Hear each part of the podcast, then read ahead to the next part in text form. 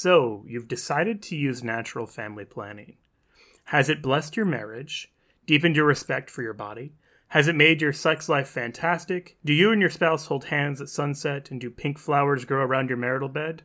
If so, this is not for you.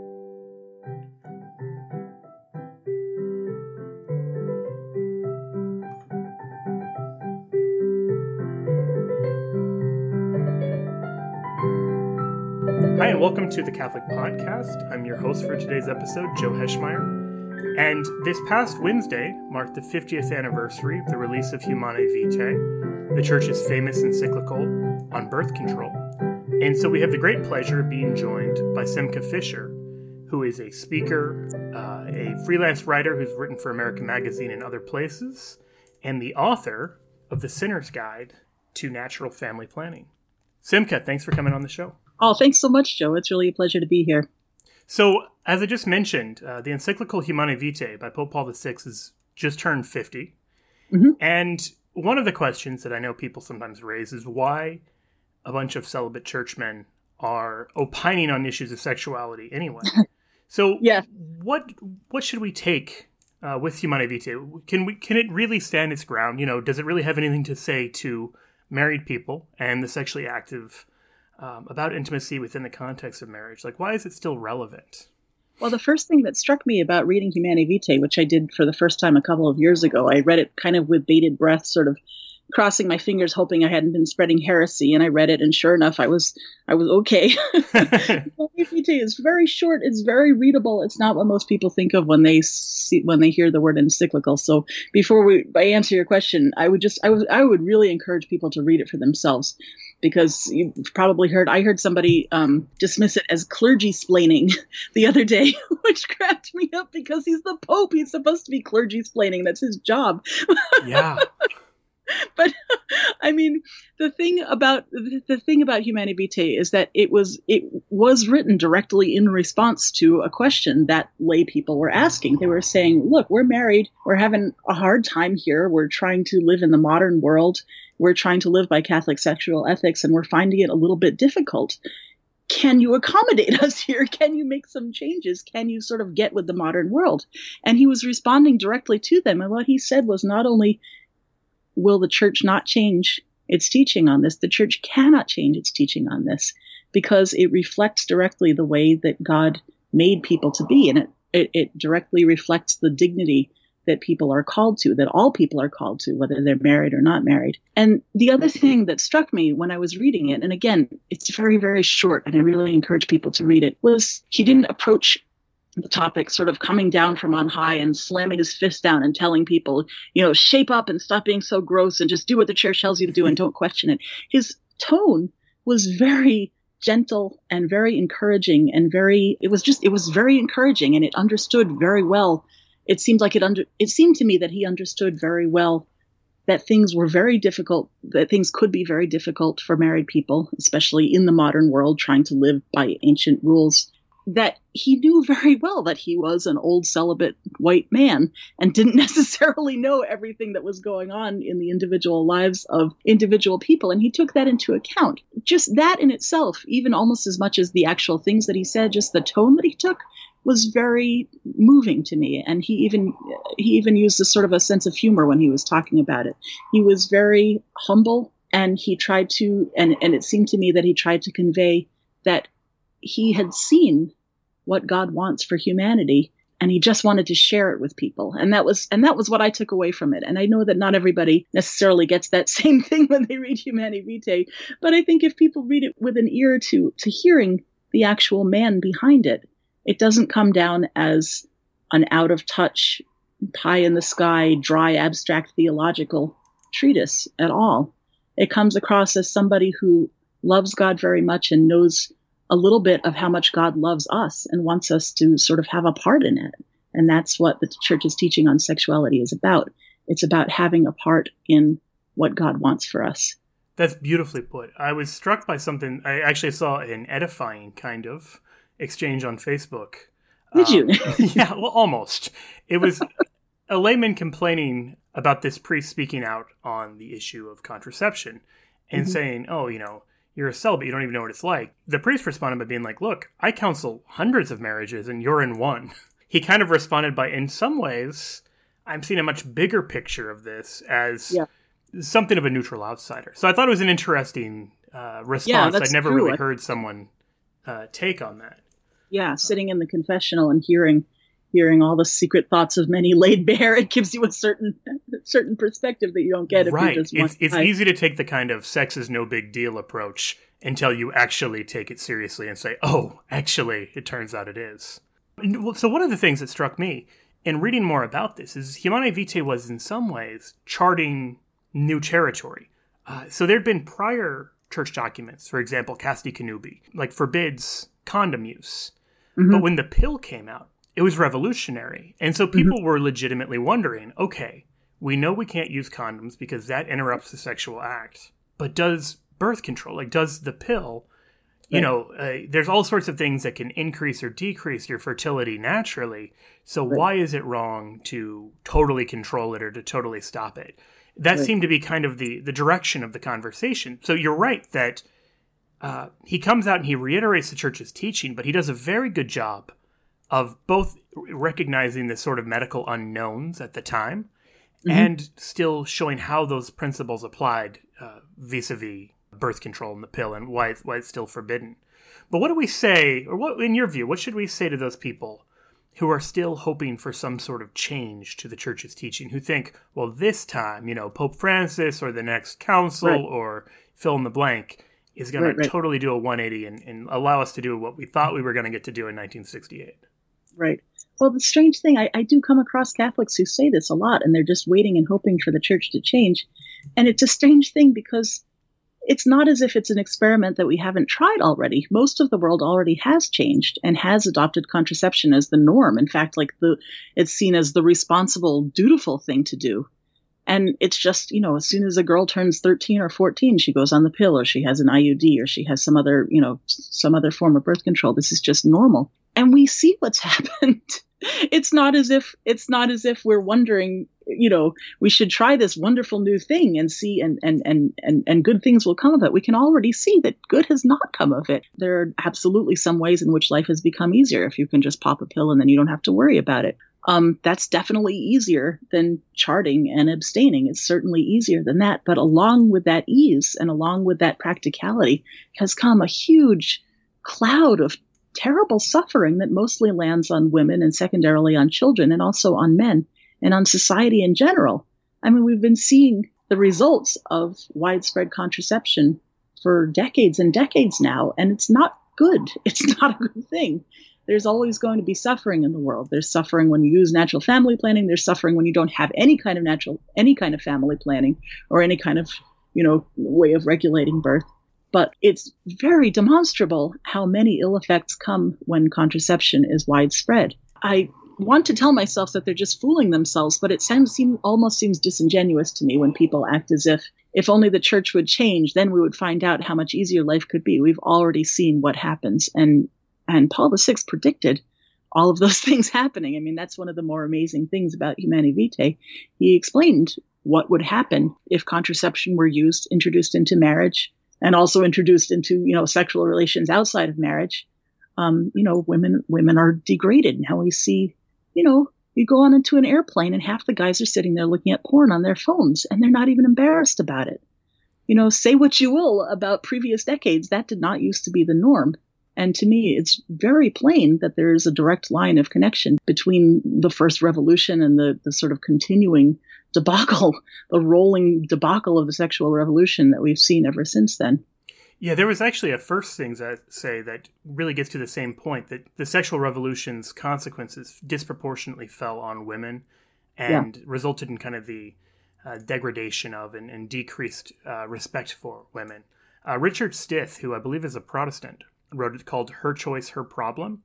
And he was focusing specifically on Roe v. Wade, that Mhm. prior to legalized abortion, both Right. parties were responsible for their sexuality. So if they hooked up and she got pregnant, he was responsible as much as she was. And Right. so there were shotgun weddings, there were arrangements made to take care of the kid or put the child up for adoption or you name it. But once abortion becomes legalized and it's her issue, then it, it all devolves onto the woman. And so a woman Right. who chooses not to abort her child is treated as solely to blame for the existence of the Right. child in the It's world. irresponsible. She should have she should have had double triple birth control and then she should have gotten an early abortion and she should have done all of these things. Now I don't want to I can almost hear some of my friends sort of yelling in my head in response to what I just said previously and I do not want to in any way gild the past. I mean it it, it there's a reason that there was a sexual revolution. There's a reason why feminism took off. It was it was feminism was a necessary thing, and I don't mean to conflate two things and say that the sexual revolution is the same as feminism. But you know, in the past, what people say, well, Paul the Sixth, Paul the Sixth said that they will see the degradation of women if contraception is widespread. But in the past, we used to have all this degradation of women. It just took a different form, and to a certain extent, that's true.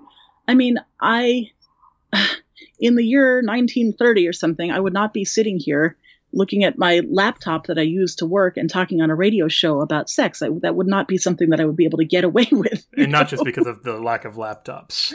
right, not just because of the lack of laptops. I mean, there there were there were problems. There were problems that needed to be addressed, and there were attitudes toward women which were not acceptable. And there were um and that and I'm talking about inside of marriage and outside of marriage, and there there were issues that needed to be addressed. However, it was not it, it was one of those things where we made a correction and then we way the heck overcorrected.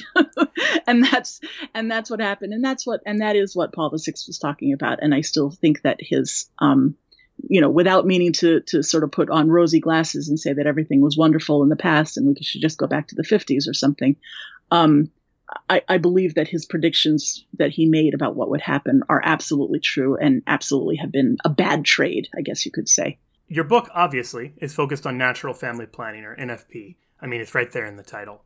Yes, it and is. I, some of the listeners may not be familiar with what that is or why it's allowed by the church. Because to a lot of people, when they hear natural family planning, they just hear like Catholic contraception, and it seems like legalese or like we're just splitting hairs. Can you give a maybe a little brief explanation of what it is and why it's different, why it's allowed? I can. Um, well, so natural family planning is, at its heart, it's really just information. What it is is, is there's various methods of doing it, but it's just different systems for tracking a woman's fertility cycles so that she knows when she's infertile and when she's fertile. And there are all different various ways of doing it. The my f- current favorite um, is the Marquette method, which uh, you, you use you check hormone levels in your urine and you put it into a little monitor and a little picture shows up and it tells you exactly what is going on and it's very very useful. And then you decide do i want to have a baby or do i not want to have a baby? And then you act accordingly. And that's all it is. It's information and you decide what to do with it. That's what it is. And that's what makes it different from other forms of uh well well it's what makes it different from contraception because our cycles are naturally made in such a way that some parts of the month we're fertile and some parts of the month we're infertile that's what our bodies are already like. That's how God made us. So if all we're doing is deciding that we're either going to have sex or not have sex at different times during the month, all we're doing is going along with the way that our bodies are already made. We're not changing the sexual act. We're not changing our bodies. We're not changing anything. We're just working along with the way things already are. Yeah, I Um, think one of the confusions people have is they often think that the church only thinks you should have sex for the purpose of having children. That the only, you know, if if you're not particularly fertile, then you can't have sex would be the logical kind of conclusion yeah, and from I've heard that. people, I've heard true. Catholics argue that that that uh, because you know because your intent is not to have a child, then then therefore you must be doing you must be doing it contraceptively or something like that, and that's it's not in scripture, it's not in tradition, it's not really anywhere in Catholic Not thought. Humanae I don't really know where that comes from, to be honest with you. It, it's just, I mean, the, Ca- Catholics, what Catholics teach, what the Catholic Church teaches, is that sex has two has two purposes for. To, for it has a unitive purpose and it has a procreative purpose. And procreative means with the aid of God creating a new human being, which is kind of a big deal. And it also has a unitive purpose, which is also kind of a big deal because there's nothing else on earth that is like sex. I mean, it's. I don't even know what to say. I've been married for 20 years and I still don't even know what to say about it, to be honest. I mean, it's you. this radical mystery. The church talks about the two becoming one flesh, and then you also have the two people producing a third person.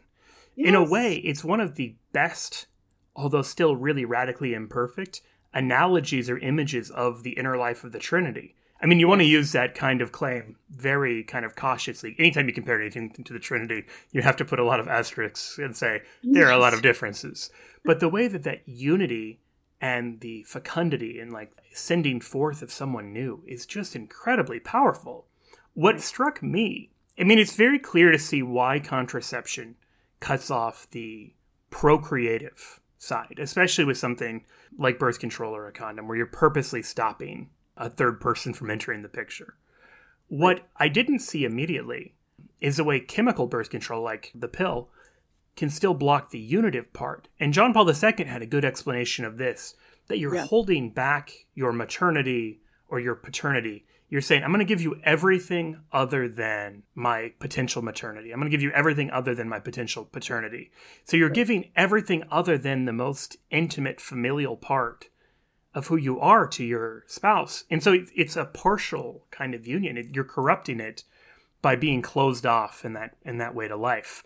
Uh, yeah, sure. And and I mean, not only is it, and it's not just some kind of metaphysical thing, also, but I mean, we also know that the pill has all kinds of effects on people's relationships. It changes how um, it changes how women perceive men. It changes what kind of men women are attracted to.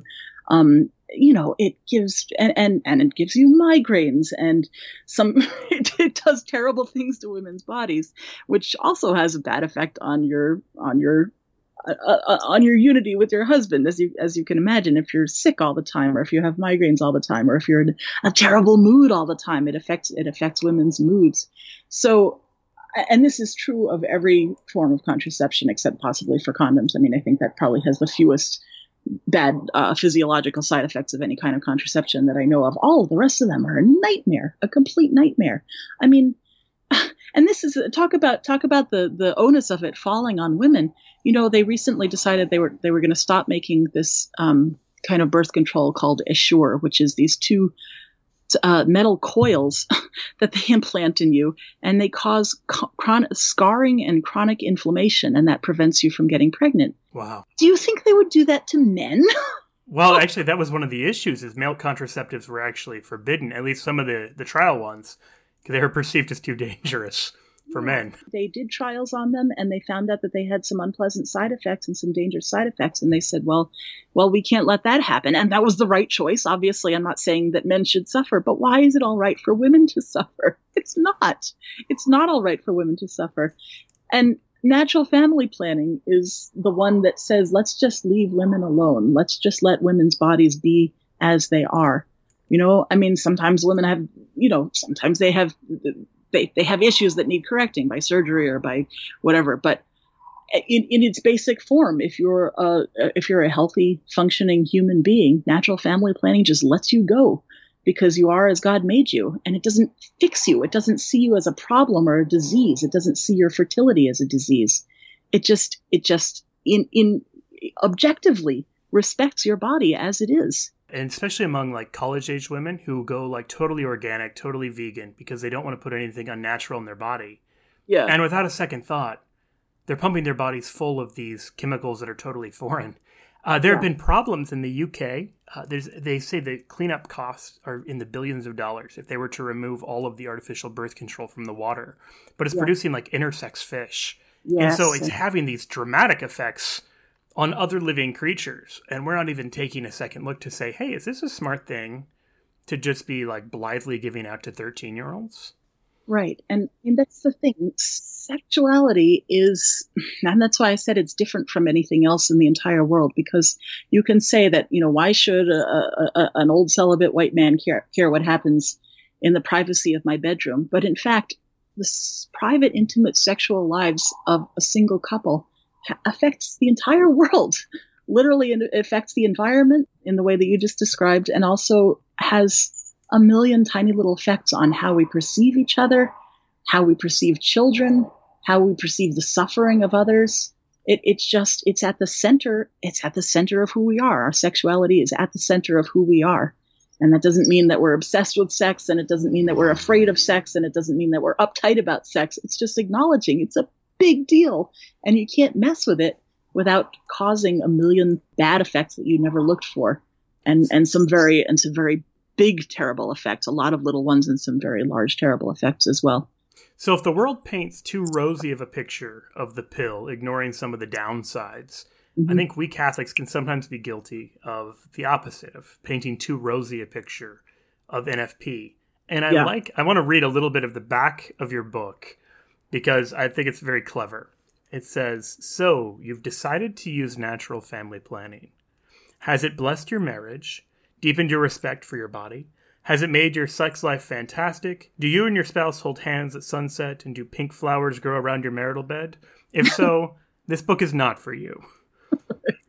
and then it goes on, and for those who try NFP and find that it's just making their life awful or they're feeling judged or judgy, these are the people who you're writing NF like this book for, The Sinner's Guide to NFP.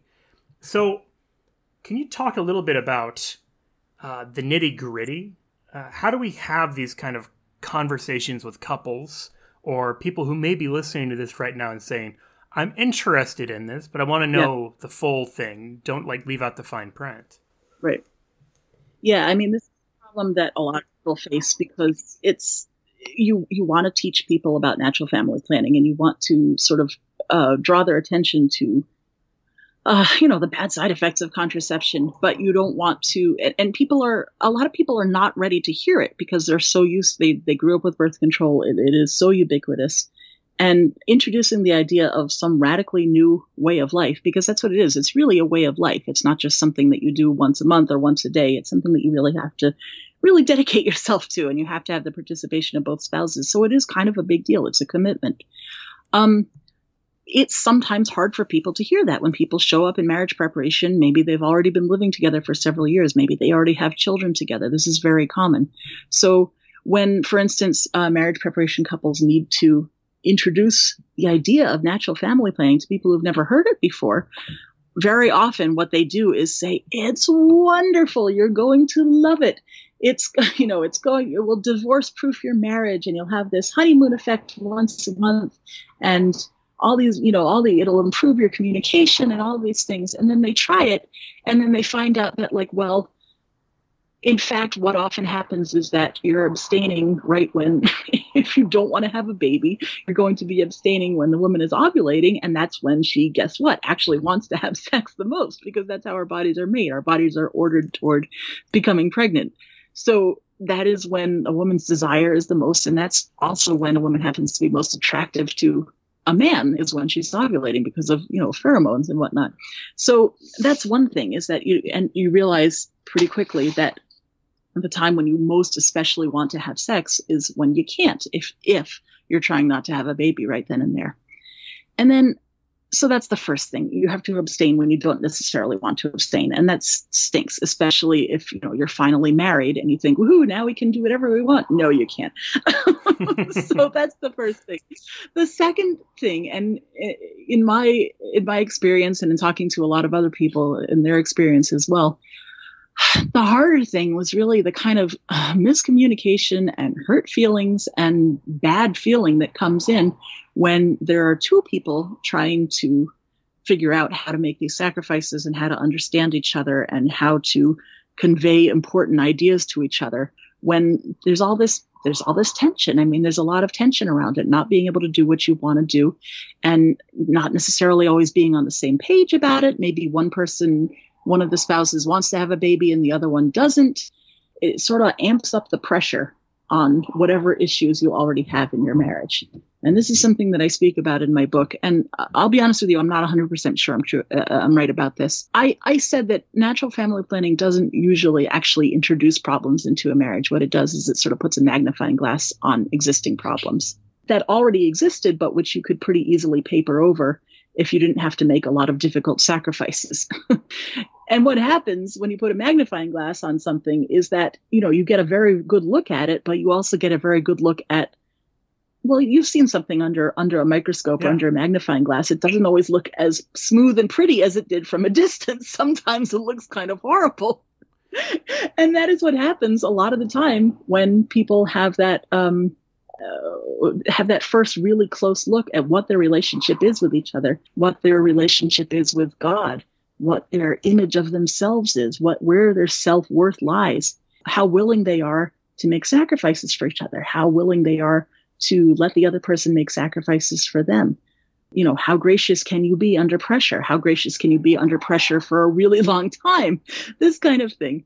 And these are the issues that you sort of forced to deal with um, when you're dealing with when when you're committed to natural family planning. Now, some people don't experience it this way. I have talked to real life people who use natural family planning, and you know, they like it. It's fine. They don't mind the abstaining. They get along well. They have a really strong relationship. They have the right kind of temperaments. They have the right kind of I don't know. They have the right kind of circumstances. They communicate very well and they just don't find it all that difficult and they're you know they're grateful to god that that, that it's not that difficult for them and they can use it to uh, to achieve or to avoid a pregnancy as they desire and and that's the end of it and it's just not and it's just not that big of a deal for them but for a lot of other people it really is a big deal and if you're willing to sort of go through it and to sort of put yourself under that microscope and to and to sort of let god work on the problems that are exposed, then the rewards that you re- reap are tremendous, just completely tremendous. I mean, I mentioned before that I've been married for over 20 years now, and it's taken us probably about that long to understand what people mean when they talk about the rewards of natural family planning. it's taken a, it's taken kind of a long time for us to understand how it is that that works, and we are both at this point very grateful for the for the trouble and the trials and the tribulations that we went through while we worked our way through it. But it was hard. It really was hard. Yeah, I'm, and, I'm grateful for your honesty with that. I was actually so I was at a bar once with mm-hmm. a married friend and a priest friend, and they both shared the difficulties of living out chastity in their particular states of life. The the married friend traveled a fair amount for work, and I think was also engaged in NFP with his wife. So whatever they decided, whatever her cycle, if he had a work event he just yeah. couldn't you know he couldn't be there so there were all sorts of just very normal um, calls to chastity and to you know temporary celibacy even um, yeah. because he's out of town so right sure I think a lot of times when we talk about chastity, like you said, it's like chastity is a thing you do until marriage, and then all bets are off. Right. So what's a better way? I mean, if you were if you were approaching someone who thought about chastity in that way, I hear people yeah. confuse chastity and celibacy all the time, right. yeah, which suggests that they have that view.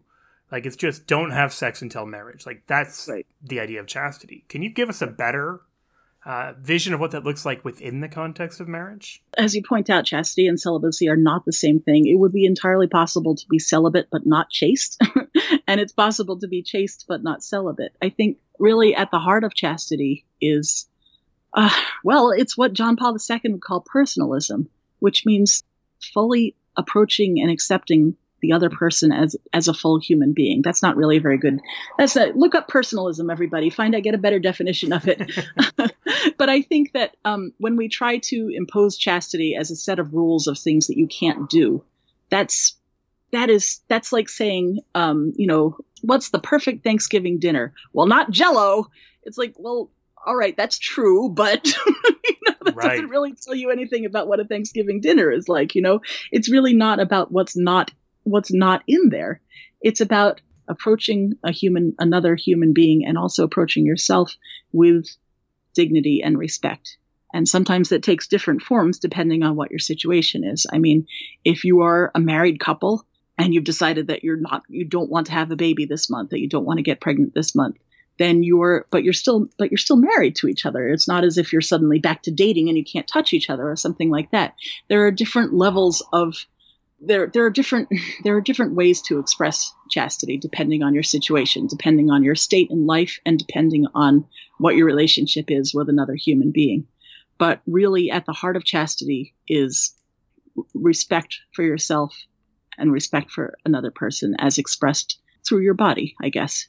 You know, That's I like that uh, definition, but it's well, something uh, along those lines. I like I like the way you're going with it because one of the other things that I think is surprising to a lot of people is that married couples can fall into the sin of lust with each other. Now, I, I want to be careful when I, I say this. I'm not saying, oh, married couples shouldn't be like sexually attracted or you shouldn't want to, but there are ways of approaching your spouse as an object, ways of approaching your spouse as a means to an end of your own sexual gratification without Yeah. appreciating them as your helpmate, as your other, as as a human person made in the image of God. And in that sense, you know, it isn't even just about the action. You can be failing in chastity internally because the virtues all operate on the level of the will. And so if you're willing something, even if the external circumstances look fine, uh, you can still be approaching it in, with the wrong attitude and kind of the wrong mentality. You know, speaking of mentalities, anytime we talk about NFP, there's always this need to talk about just reasons because Pope Paul VI talks about using natural family planning to space births when there's a just reason to. And that's given a lot of confusion to a lot of people. And I appreciated that it's one of the very first things that you tackle um, in the book. Could maybe give a, a couple words to what the church doesn't do in terms of just like providing us a list and then how we should understand this kind of intentionally vague phrasing. I think, I mean, that was the name of one of the chapters that I wrote. Why doesn't the church just make a list? because people are driving themselves crazy trying to be good Catholics, trying to figure out, do I have a good enough reason to avoid having a baby right now? Or occasionally, do I have a good enough reason to try to have a baby right now? That comes up, that comes up too. Um, people trying to discern whether their reasons are good enough, whether they're just enough, whether they're serious enough. And sometimes people will say, well, why doesn't the church just say, like, are you above the poverty line or below the poverty line? Are you, um, you know, do you have a good marriage or a bad marriage? Are you living in a concentration camp or are you living in a mansion? Just, you know, clear things up for us. People want the church to be very clear about these things so that they can know whether they're doing it right or they're not doing it right. And I remember the, the extreme frustration of wishing that the church would just be more clear so that I would know for sure whether I was doing it right or not. And what I eventually came to realize was that, it, as you say, the church's vagueness was is, is it was intentional. It wasn't just that the church never got around to explaining it, or that the church, you know, was shying away from this issue, which is something the church does not tend to do, is shy away from Right. issues. but the reason that it was left um, non-specific is because it what what constitutes a just reason, a good enough reason to use natural family planning to avoid pregnancy, varies from couple to couple, and it varies from couple to couple at different times in their marriage.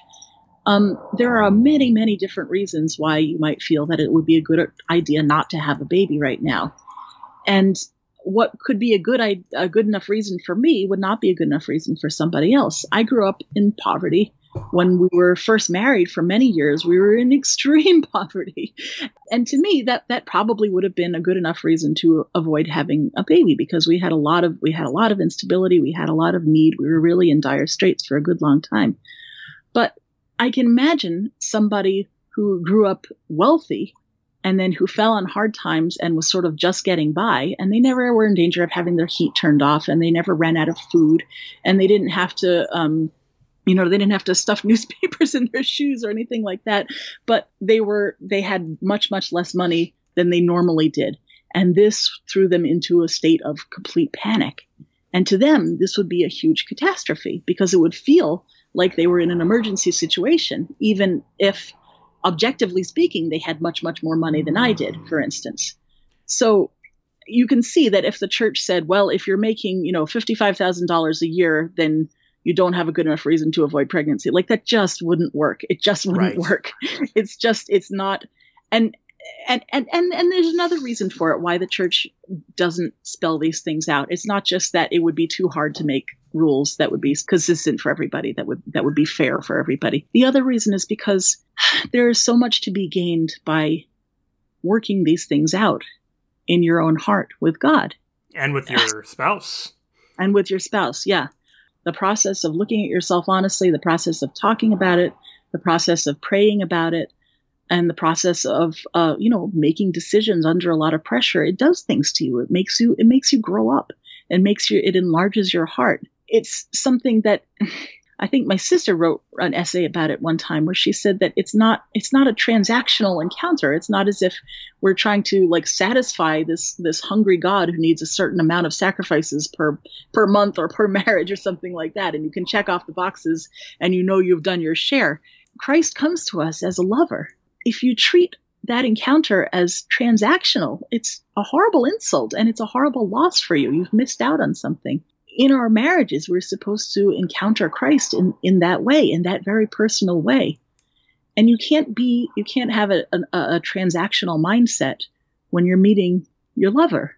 And that's something that's something to keep in mind when people are struggling with these things and when they're afraid that you know God is going to be angry at them because they had a baby in next year instead of this year or something like that. That's just not that's not how God thinks of us, and it's certainly not how He wants us to think of ourselves. The, uh, the legalism, like you said, if you were to approach marriage with the same kind of legalism with which we want to approach God, like give me a to do list, I'll do it, and then I'll get a reward Right. I think if you approached your marriage that way, like, what's the bare minimum I can do to still right. be like your wife or a good wife? That attitude, that question itself is kind of an insult. It is. And it's also deprives us. This is an interesting thing that I've been thinking of lately. When we were talking about chastity, I mean, we were talking about how we encounter our spouses, how we how we treat our spouse's body and how we think of our spouses and how we approach our spouses. But it also has to do with, I mean, chastity is also a personal thing and it has to do with how we see our own bodies and how we see, how, how we see our own sense of, I don't know, self dignity or self worth or something like that in, in the eyes of God. It's something that that's something that natural family planning over the long term has taught me first first about how to, how to see my husband but also about how to see myself and how to have respect for myself which is something that God absolutely wants us to do. He doesn't want us to just to turn ourselves into some kind of, um, well, especially for women, you know, Catholic women sometimes want to turn themselves into sort of into into doormats or into you know incubators or something and think that you know the more children that we can have the more pious we are and that's such a reductive point of view. That's not how god sees us. He would be horrified if somebody else saw us that way and he doesn't want us to see ourselves that way. And for and, the viewers, I want to just point out that uh, Simcha has a lot of children, so she's saying this as yeah, the mother of a large family. she would benefit from this rubric, but still recognizes it as wrong yeah. No and and and and that's the other thing. I mean sometimes sometimes when we look at other couples we can say oh my gosh she has 10 children. You know he must be you know he, he must he must be at her all the time. You know she she just thinks of herself as a as a as a milk cow or something like that and it's not i'm i'm very glad to have every single one of my children. So when we look at it's a funny thing because we were talking about um you know uh, devout Catholic couples judging couples who have you know, zero children or one child or a few children and saying, oh, they must not be holy enough or something like that. And that's wrong. It's also very wrong to look at large families and to make assumptions that, well, they must be overly pious or they must be legalistic or rigid or something like that. You, you just, you just don't know. You really just don't know what goes on inside a marriage. And it's really none of our business. So that's one of the things that I talk about a lot in my book is just, you know our own sex lives and our own relationship with with our spouses and with god that is more than enough to keep us busy really. Yeah. We don't need to be worrying about other people's. The the kind of radical uniqueness you know the fact that there's not just a one size fits all solution to this you were talking about before that what may be an easily bearable situation to one couple feels totally overwhelming to another. Uh, right, reminds right. me of another thing the church talks about. And uh, Salvifici Doloris, which is the church's the JP2, right, wrote an encyclical on suffering, and he talks about how there's an inherently subjective dimension to suffering. So you can't just play the suffering Olympics where like my suffering is worse than your suffering or yours is you know they're just right. not comparable because your suffering is your suffering and your cross is your cross for good and for ill. And it's it's very tempting to want to just say, okay, who has it worse? Who has legitimate excuses for whatever? And I think we we take that same wrong attitude um, when we talk about just reasons to to use or not use natural family planning. Um, but since we've already talked about those who contracept, and we've talked about NFP now, there's one other group I want to talk about, which are those Catholics who you call in the book providentialists, who may or may not actively pursue pregnancy but do nothing to postpone it including yeah. NFP. Could you maybe say a few words to that and maybe the, the distinction between the two? Uh, between between, uh, between NFP, sorry, between NFP users and providentialists, and the kind of oh. umbrella within the church here. Sure. Um, I mean, well, the, the providentialists that I know, I mean, for the most part, they just they have a particular charism where they just feel that they they individually are not called to do anything in particular to space or plan or um, avoid pregnancy, but just take just take what comes. You know, do what the spirit moves them to do, and and if there's a baby, there's a baby. If there's not, there's not. I mean, I know I know people who have, and I I, I know some providentialists who have very big families. You know, they have 13 or 14 children. I know some providentialists who only have a few children because that is what God has given to them. Um, it's sometimes presented as sort of the holier option, and I I'm not comfortable with that myself because as you were saying before it's it, i mean people's individual circumstances are so very different from each other. I have a very high tolerance for chaos. For instance i'm you know i happen to be sitting on the floor right now because my bed is too messy. I'm locked in my bedroom and it doesn't bother me because this is how I live. I don't care. This is how I get stuff done. You know, I'm I'm I'm a pretty successful person. I've got you know I I, I make a decent amount of money. I've got ten children. I love my husband. I'm, I'm doing okay. You know, I, I walk upright and everything. But but for other people in my circumstances, they would feel like things are absolutely falling apart. So I think you can um you know I don't know if I'm answering your question or not, but uh, I I don't. I don't think that providentialists are necessarily more trusting in God than other people, which is how it's presented sometimes. I think they just have a sort of a different temperament and they have a different calling. And just like we have Franciscans and we have Jesuits and we have Dominicans, and they all have a sort of a different approach to spirituality, one is not better than the other. It's just that people are different and marriages are different. And there's another thing sometimes you could be called to providentialism for a time and then decide, okay, that's enough. Now we need to use natural family planning. I've seen that a lot of the time. Young married couples come on to, you know, they have a blog that says the Providentialist blog, and I don't know if there actually is such a blog. Just to, just to cover my butt here, I'm just picking a name out of the air, and they say we will do whatever God wants from us. We will joyfully accept children, and then six years later they have five children, and they're like, okay, I've made a mistake. I've changed my mind, and they suddenly realize that NFP isn't for sinners after all. So, uh, does that answer your question? It, it does. Sure. I think a lot of what you're saying gets down to the core principle that there are some things we can't morally do as Catholics because it, yeah. it disrupts the nature of the sexual act. But if yeah. it's permitted and it's up to your individual discernment uh, with right. your spouse and with God, with your spouse, maybe we yes. shouldn't stand back and, and judge a bunch of other couples for what might or might not be happening in their marriage. Right. And sometimes you can run it. I just have to put in a little side sure. note. Sometimes you run into uh, situations where the husband would like to be a providentialist and the wife would like to use natural family planning. And I generally vote for the wife getting to decide because she's the one who has to be pregnant and give birth. So if she wants to space out them babies, she gets to space out them babies. And the husband doesn't get to put a guilt trip on her for not trusting God enough. I just want to get that out there. Seems like a pretty convincing argument, I suppose. I think so. Final question. Um, listeners who may be encountering NFP for the first time in this episode, oh, can you give them any resources, including your own book and your own writings, uh, that you would recommend that they check out after the show? Yeah, I mean, if they're looking for my book, my book does not give any information on how to chart. A few people have made that mistake. It does not teach you how to chart. You can go to um, Creighton, you can go to Billings, you can go to Marquette. Those are different, um, a couple to couple league. There's a website called iusenfp.com. I think it's .com. And I think that's the site that actually has a quiz to help you figure out which method might be the best for you. And that's very helpful because, you know, people have different circumstances. They have different body situations going on. So that could help you to decide which method, just in practical terms, you would like to use. Um, again, I vote for Marquette because it's just so easy. it's just so objective and easy, and you don't have to figure anything out. You just do what it says. So, so I like that. Um, my book is about my book is about basically how to live, how to have a relationship with your spouse and with God and with the rest of the world while you're doing NFP. Um, I recently came across a book by Patrick Coffin.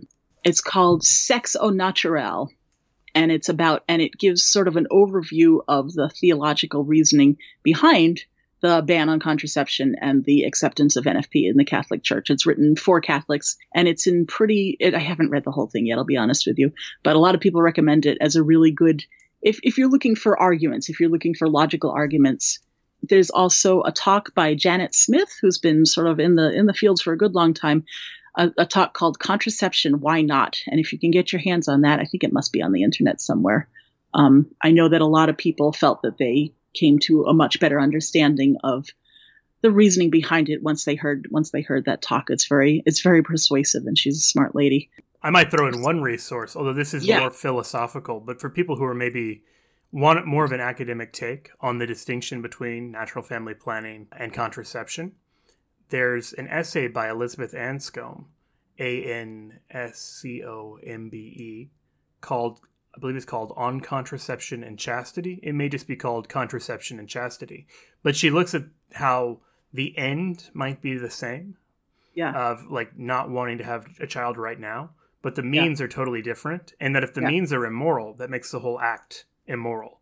You know, Yeah. trying to impress a girl by bringing flowers is great. Trying to impress a girl by like blowing up a bank isn't. And so even if you have the same purpose in both cases, the or I way you use the choose example to of it. if your grandmother is going to leave you uh, her her all of her money in her will, you could either you know sit by her bedside and keep her company while she dies, and then collect the money, or you could put a pillow over her face and kill her, and then collect all the money. Like you had the same goal, but the means were different, and you can see how that makes a difference. exactly. Well, great. Simcha. thank you so much for coming on the show. Uh, let's close with a prayer.